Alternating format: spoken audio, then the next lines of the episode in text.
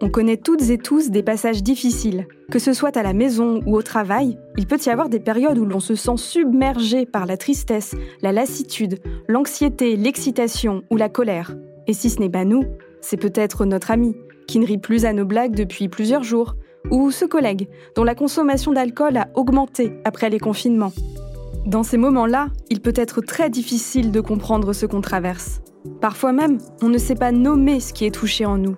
Et pourtant, il s'agit de quelque chose de très précieux, notre santé mentale.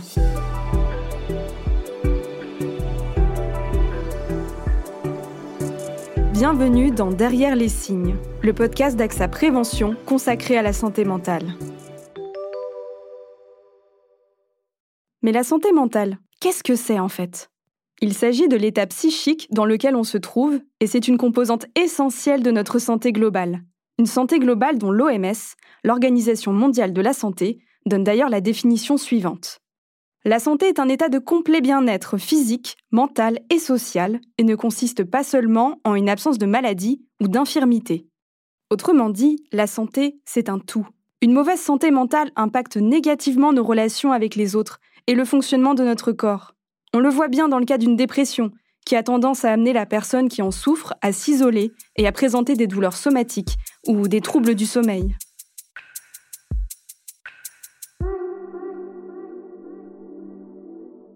Ce qu'il faut comprendre aussi, c'est que la santé mentale, c'est comme un long continuum d'états qui change tout au long de la vie pour chacune et chacun d'entre nous. Et c'est jamais tout blanc ou tout noir. Il y a tout un tas de nuances que l'on peut rattacher à trois grandes catégories. Tout d'abord, il y a ce que l'on appelle la santé mentale positive. L'OMS en donne la définition suivante. C'est un état de bien-être qui permet à chacun de réaliser son potentiel, de faire face aux difficultés normales de la vie, de travailler avec succès et de manière productive, et d'être en mesure d'apporter une contribution à la communauté. C'est en fait l'objectif à atteindre pour toutes et tous.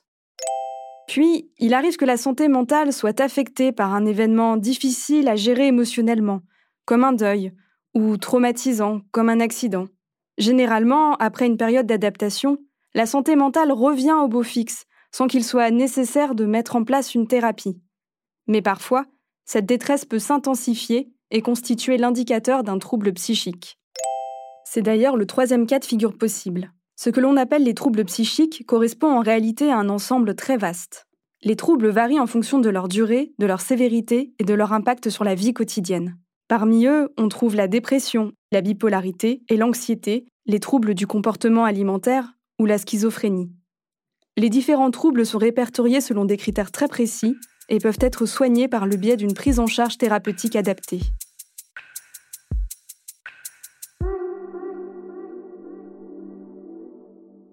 On pourrait croire que ces troubles sont assez rares. En réalité, leur prévalence est très forte.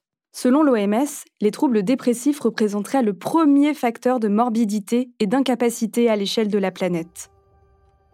En Europe, c'est une personne sur quatre qui serait touchée par un trouble psychique au cours de sa vie. Et à l'échelle de la France, c'est une personne sur cinq qui serait atteinte chaque année par un trouble mental, ce qui représente quand même 13 millions de personnes. Mais en dépit de ces chiffres, la santé mentale constitue encore aujourd'hui en France un tabou. Ainsi, les personnes présentant un trouble mental n'osent pas toujours parler de leurs difficultés, par crainte de ne pas être prises au sérieux. Il faut dire que les troubles psychiques sont souvent niés en tant que pathologie. On a encore trop tendance à les voir comme le signe d'un manque de volonté personnelle, d'une trop grande attention portée à ses émotions, voire d'un caprice. Il y a aussi l'idée que ces troubles ne peuvent pas être de véritables maladies dangereuses. C'est malheureusement faux. À l'échelle mondiale, les troubles psychiques seraient une cause récurrente de handicap. Ils seraient aussi à l'origine de 10% des décès mondiaux. Enfin, la banalisation de certains termes psychiatriques dans le langage courant, comme l'expression oh, T'es parano, participe à la mise en place de ce tabou en minimisant les pathologies, voire en les ridiculisant.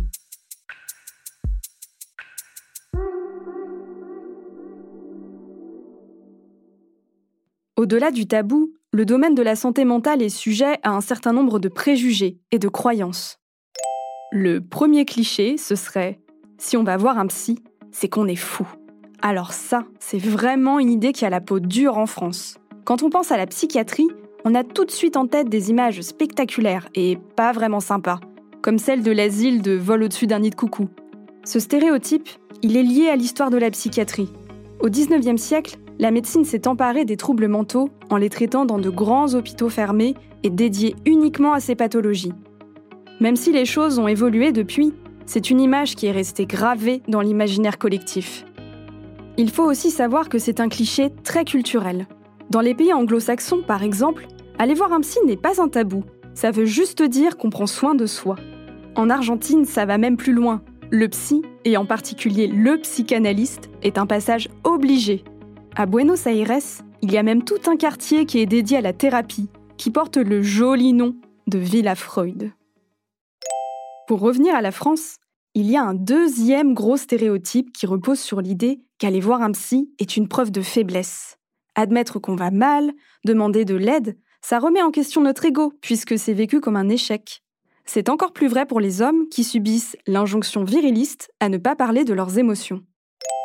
Le troisième cliché concerne l'efficacité des thérapies en elles-mêmes. Il y a beaucoup de gens qui affirment ne pas croire en la thérapie, un peu comme si on débattait de la réalité d'un mythe populaire, comme l'existence des ovnis. C'est sûrement une conséquence de la méconnaissance des différentes pratiques. La plupart d'entre nous imaginons qu'une thérapie se déroule sur un divan, face à un vieux psy à lunettes qui nous demande de parler de notre mère. En réalité, il existe une multitude de prises en charge possibles, qui sont toutes différentes. Entre la thérapie comportementale et cognitive, la prise de médicaments, la psychanalyse ou encore la thérapie systémique, il y a vraiment de quoi faire. Il y a aussi l'idée qu'aller voir un psy, c'est forcément très cher. Alors, c'est vrai que se lancer dans une thérapie implique souvent un certain coût, mais il existe tout de même des solutions. Par exemple, on peut consulter gratuitement dans un CMP, un centre médico-psychologique, afin de prendre soin de sa santé mentale sans mettre pour autant à mal son budget mensuel.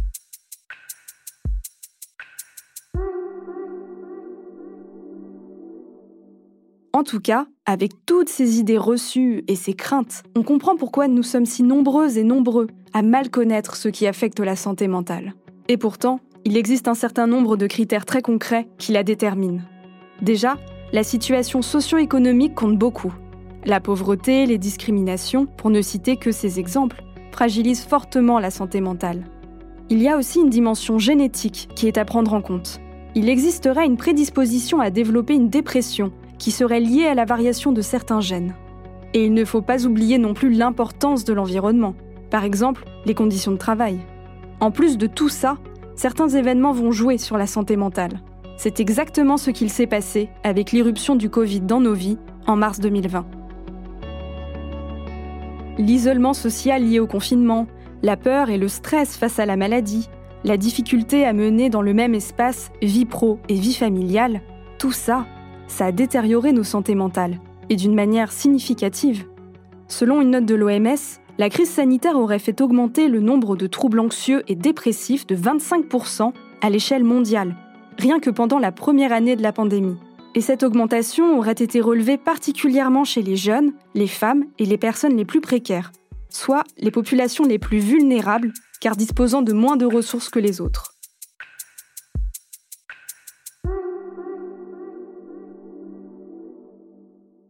C'est dans ce contexte, pour le moins inquiétant, que se sont tenues les assises de la psychiatrie et de la santé mentale en septembre 2021. L'inexistence quasi complète de prévention dans ce secteur a été pointée à cette occasion par les participantes et participants.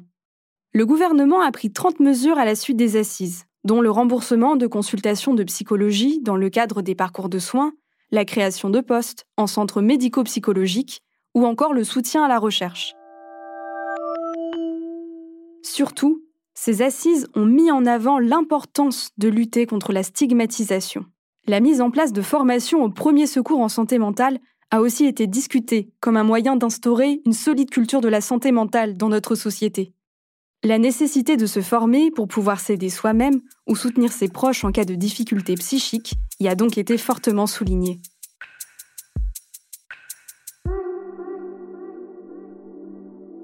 Si les périodes Covid ont été pour beaucoup un moment de prise de conscience sur la santé mentale, le sujet montait en réalité depuis quelques années. Au cours de la dernière décennie, de nombreuses personnalités ont pris publiquement la parole pour briser les tabous sur leurs troubles psychiques. Récemment, en février 2022, C'est le chanteur Stromae qui a levé le voile sur ses pensées suicidaires dont il parle dans son titre nommé L'enfer. Parallèlement, les comptes Instagram et autres contenus numériques dédiés à la santé mentale se sont multipliés. Côté fiction, Arte a rencontré un succès d'audience incroyable, avec plus de 53 millions de visionnages pour la série En thérapie. Cette dernière est alors devenue la série la plus vue de l'histoire du site, ce qui démontre bien le besoin des Françaises et des Français de se pencher sur les questions de santé mentale.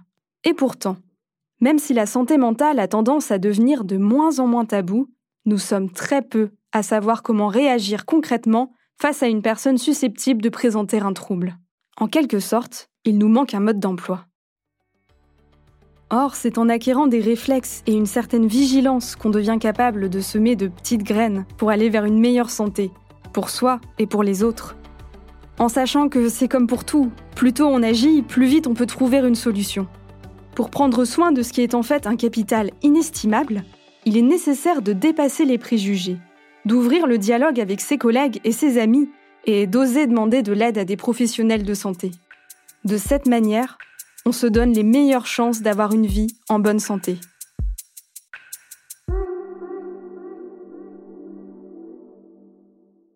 Pour initier ces connaissances de prévention sur la santé mentale, nous allons tout au long des épisodes de ce podcast réfléchir ensemble aux actions à mettre en place face à une personne susceptible de présenter un trouble mental. Chaque épisode met en scène un cas de figure auquel chacune et chacun d'entre nous peut être confronté.